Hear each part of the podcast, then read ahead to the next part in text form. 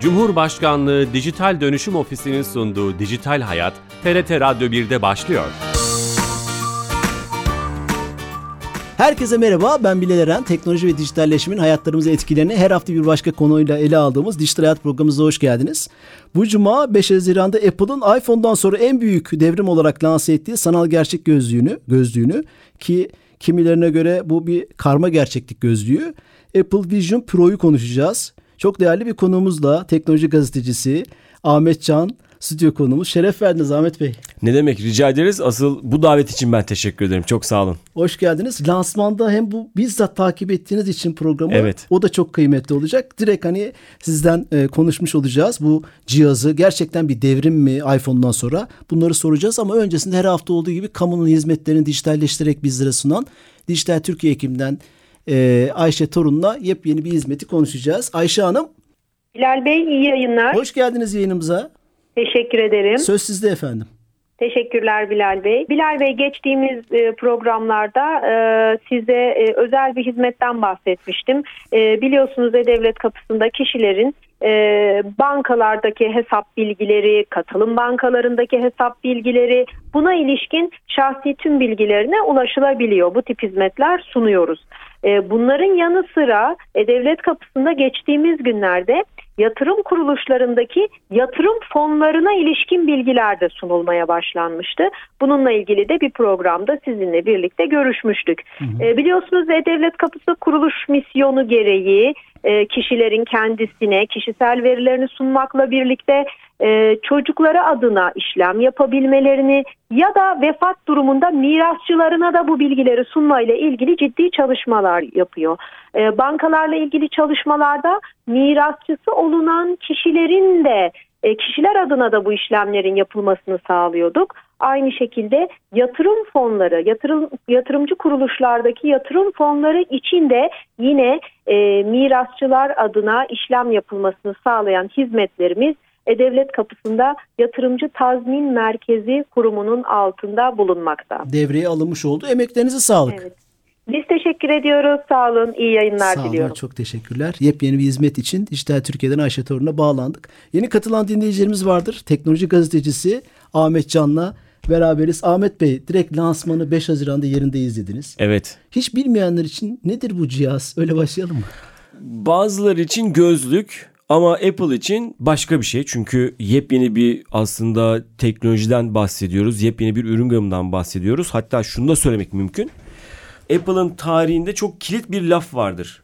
Ee, Steve Jobs yani Apple'ın hayata veda eden e, kurucusu aslında CEO'su eski CEO'su e, iPhone'u tanıtırken şunu söyledi. One more thing yani bir şey daha var diye söyledi ve uzun yıllardan beri biz aslında Apple lansmanlarında bu lafı duymuyorduk. Ve bu laf belki de yıllar sonra iPhone'dan sonra ilk kez bir lansmanda söylendi. Tekrar söylendi. Evet. Tim yani Cook mu direkt? Tim Cook. Ee, bizim katıldığımız etkinlikten ben biraz bahsedeyim.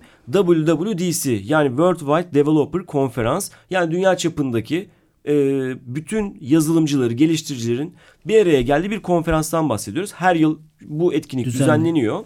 E, bu yılda işte düzenlendi ve işte iPhone'ların yazılımı iOS'teki, e, iPad'lerin yazılımı iPad OS'teki gibi pek çok farklı yazılım güncellemesi aslında anlatıldı. Bir tane laptop modeli yani MacBook e, Air modeli tanıtıldı 15 inçlik. E, sonrasında farklı farklı ürünler vardı ve Tim Cook, Apple CEO'su Tim Cook e, tam etkinlik bitti düşünülüyordu.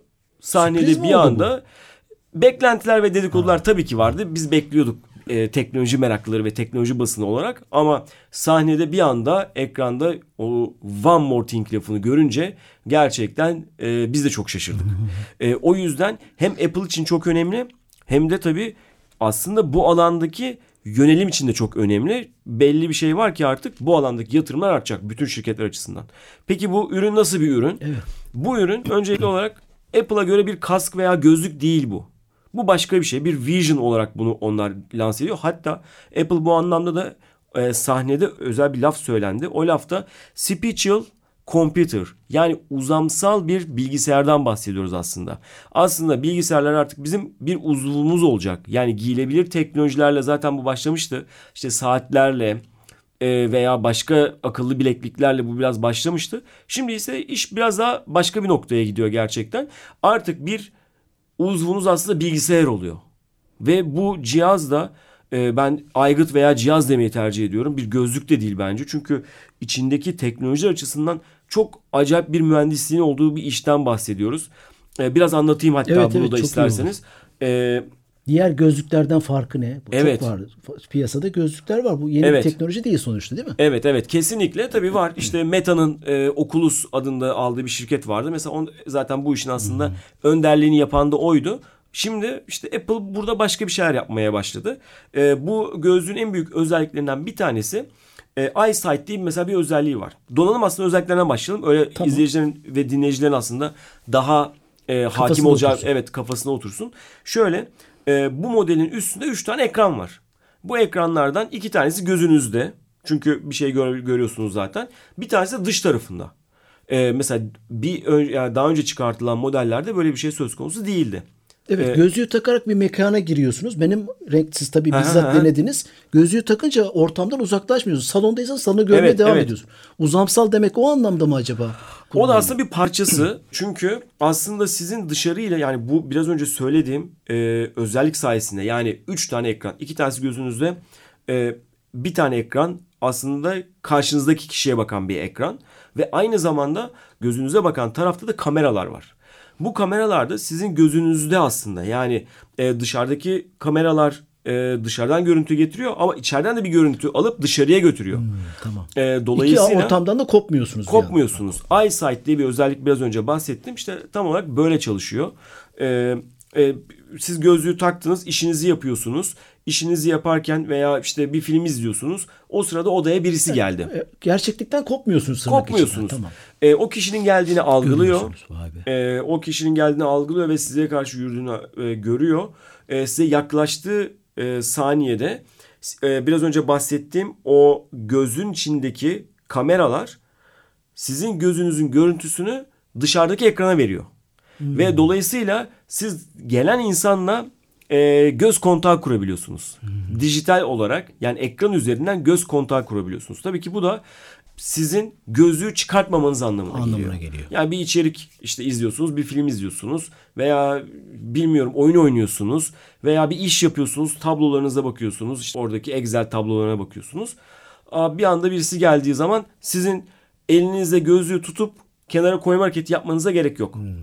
O yüzden mi karma gerçeklik gözlüğü dendi? Evet, ya? aynen öyle. Zaten mixed İsmi. reality olarak geçiyor. Yani hem arttırılmış gerçeklik özellikleri var hem sanal gerçeklik özellikleri var. Bunlara da MR yani mixed reality ona da karma gerçeklik olarak da Türkçe'ye O çevirebiliriz. zaman gerçekten devrimsel bir şey değil mi? Daha önce hiç var mı böyle bir teknoloji? Hiç öyle bir şey yoktu. Bu Hiç öyle bir o şey zaman yoktu. bir anlamda Evet. Apple'ın dediği yani Kesinlikle. iPhone'dan sonraki devrim altını doldurmuş oluyor. Evet, evet kesinlikle çok enteresan.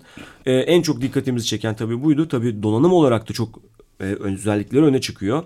Ee, biraz önce kameralardan bahsettik. Onlardan da ben birkaç detay vereyim size. Üzerinde 5 tane kamera var. 12 tane sensör var.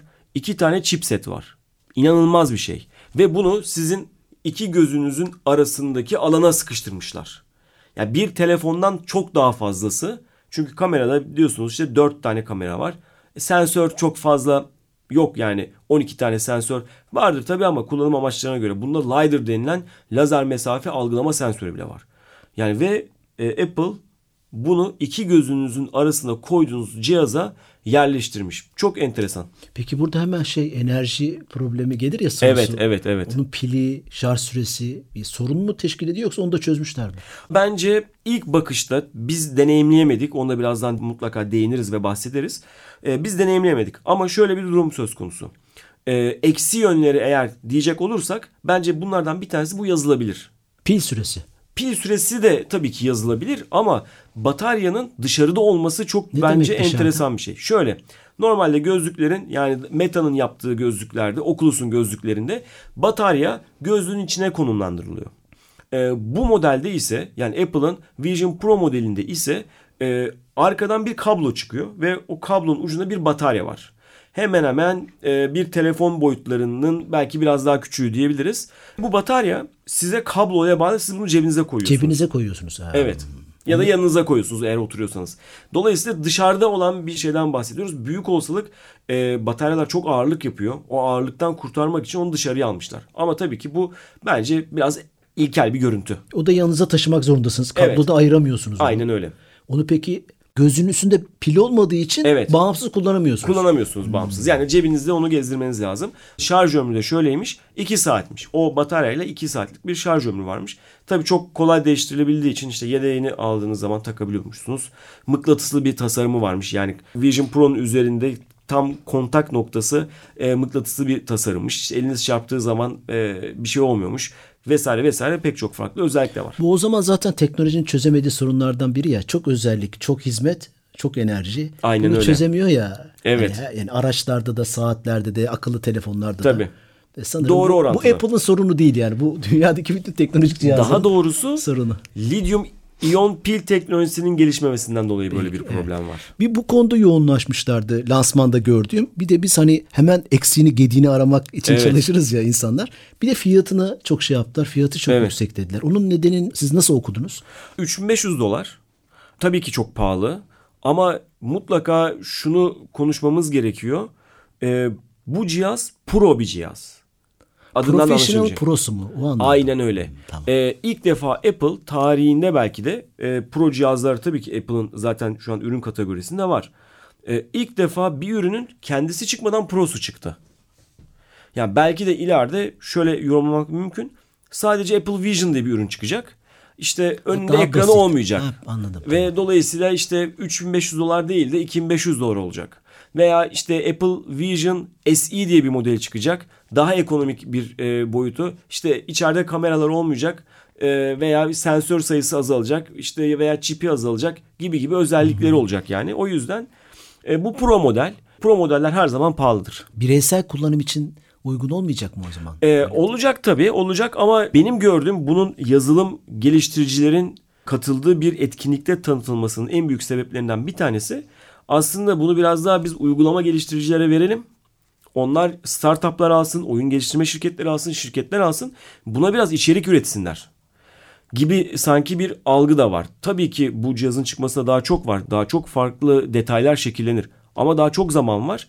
Ama benim ilk aldığım e, İzlenim. izlenim dediğim gibi sanki bu cihaz biraz daha geliştiricilerin üzerine yoğunlaşması gerektiği, sonrasında da son kullanıcı ürünün çıkartacakları gibi ben yorumluyorum.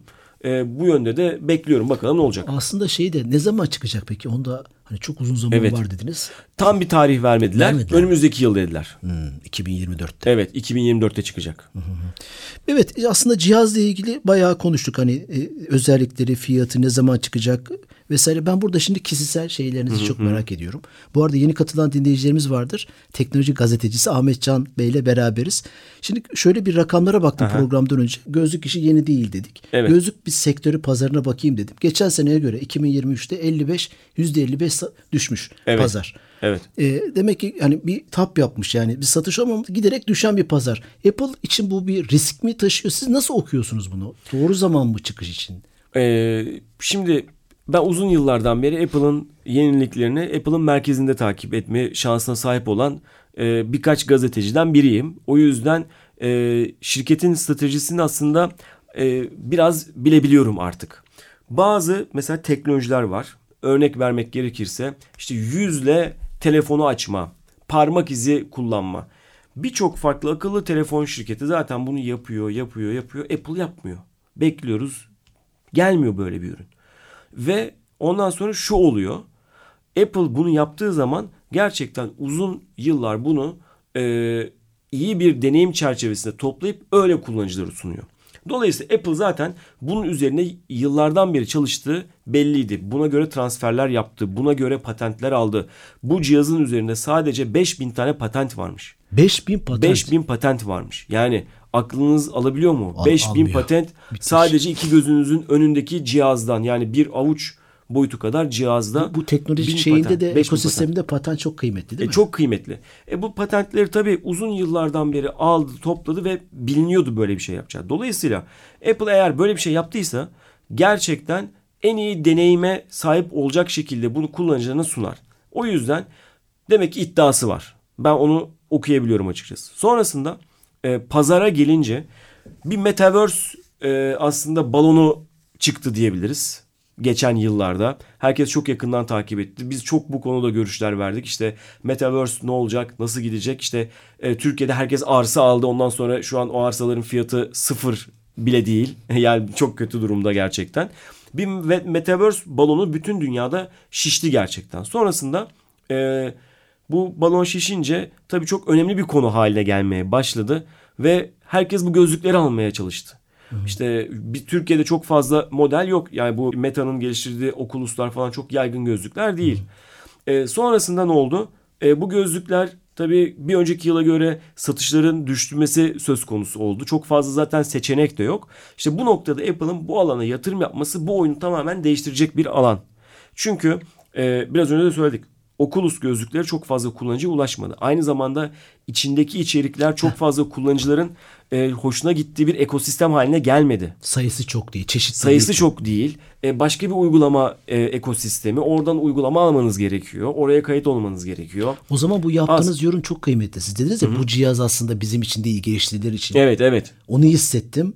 O zaman geliştiriciler burada içerik üretirlerse orada işte Apple'ın iOS'u gibi bir ekosistem, bir market, uygulamalar evet, dünyası evet. ortaya çıkar ve cihaz o zaman daha çok satılır belki. Kesinlikle hatta paylaşılan bilgilere göre bu cihazın içindeki yani Apple Vision Pro'nun içindeki e, uygulama ekosistemi tıpkı iPhone gibi olacak. Gibi olacakmış. Yani işte iPhone için geliştirilen uygulamalar çok kolay bir şekilde oraya adapte edilecek. Hatta tek tuşla e, onu oraya e, götürebileceksiniz. Onu o tarafa evirebileceksiniz belki de.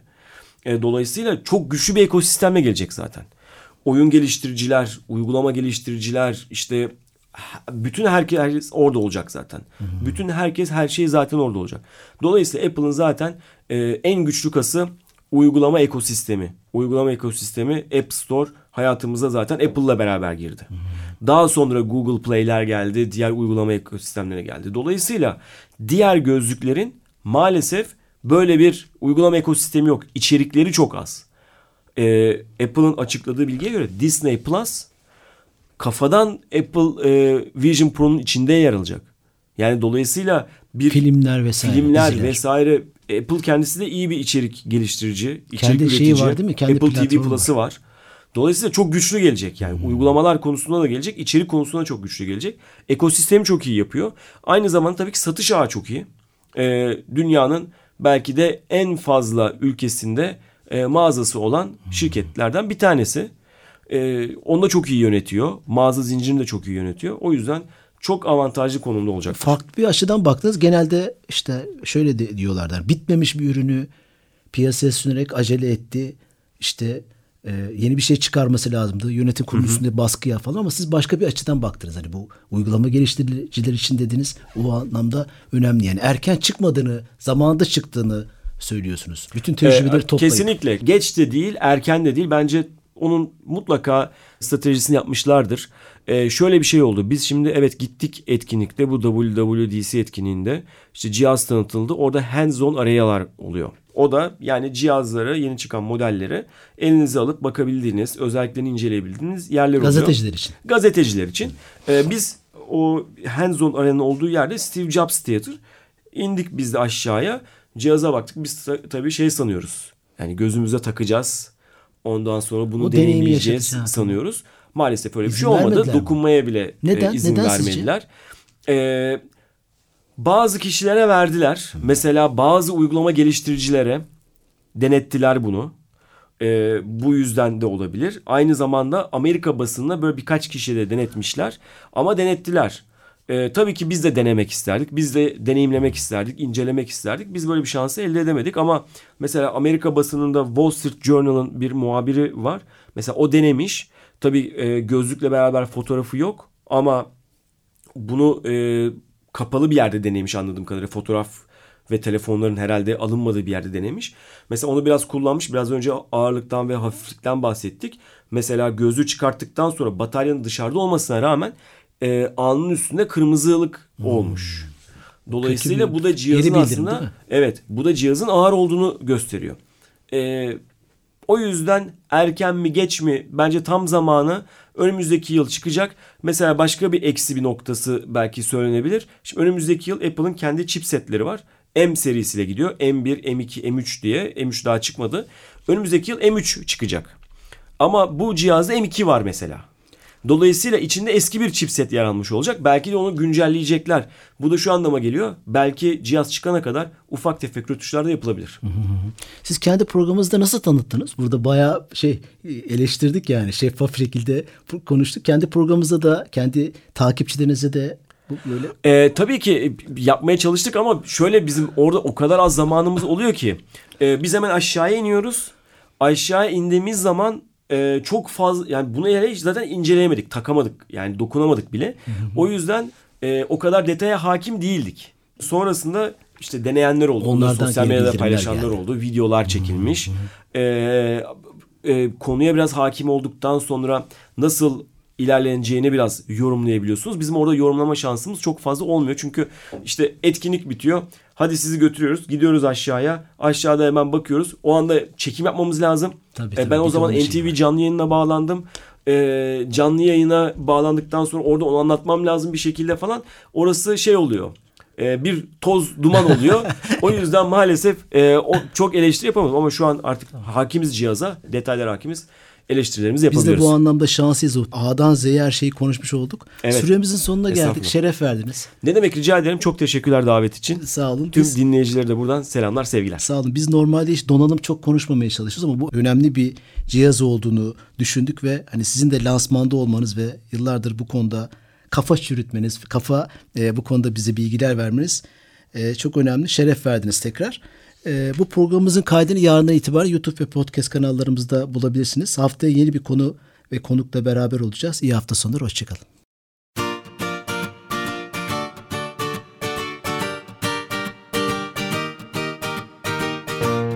Cumhurbaşkanlığı Dijital Dönüşüm Ofisi'nin sunduğu Dijital Hayat, TRT Radyo 1'de sona erdi.